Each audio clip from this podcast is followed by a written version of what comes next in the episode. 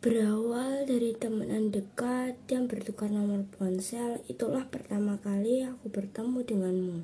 Hingga tiba di waktu di mana aku dan kamu harus pergi secara terpaksa. Padahal di belakang banyak sekali orang yang mendukung kita. Hal yang paling menyakitkan itu adalah berpisah secara terpaksa dan mengikhlaskan secara terpaksa.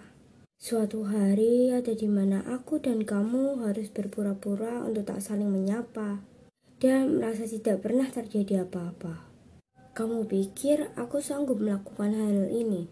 Tidak. Namun mau bagaimana lagi jika semesta sudah memaksa untuk melakukannya? Kini kita seperti dua orang yang asing saling bungkam. Padahal kita sudah tahu tentang rahasia masing-masing. Padahal sebenarnya kita mau seperti dulu lagi. Tetapi kita tidak mau hal itu membuat luka yang kesekian kalinya. Kita pernah berbicara tentang seluruh dunia, sampai-sampai tak kenal waktu. Tetapi aku baru menyadarinya bahwa momen itu adalah momen pertama kali dan terakhir kalinya untuk kita bersama-sama.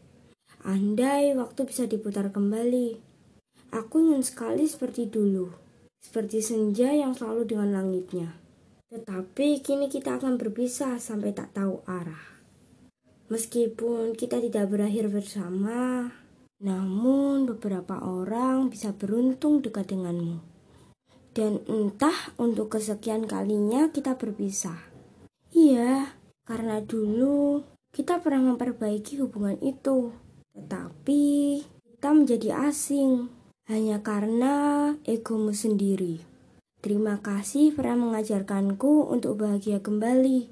Terima kasih pernah mewarnai hidupku. Walaupun itu hanya sementara, tapi kau tahu bahwa aku sangat beruntung mengenal hal itu. Dan terima kasih pernah membuat bahagia, walaupun ketidakmungkinan yang selalu kusemogakan. Dan yang terakhir, terima kasih sudah mengajarkan banyak hal kepada diriku dan membuatku sadar bahwa tak perlu dengan peristiwa besar bisa merasakan hal itu. Terima kasih telah menjadikanku wanita bodoh untuk kesekian kalinya. Walaupun aku tahu yang sebenarnya brengsek adalah kamu. Terima kasih sudah mendengarkan podcast ini. Sampai bertemu di lain hari.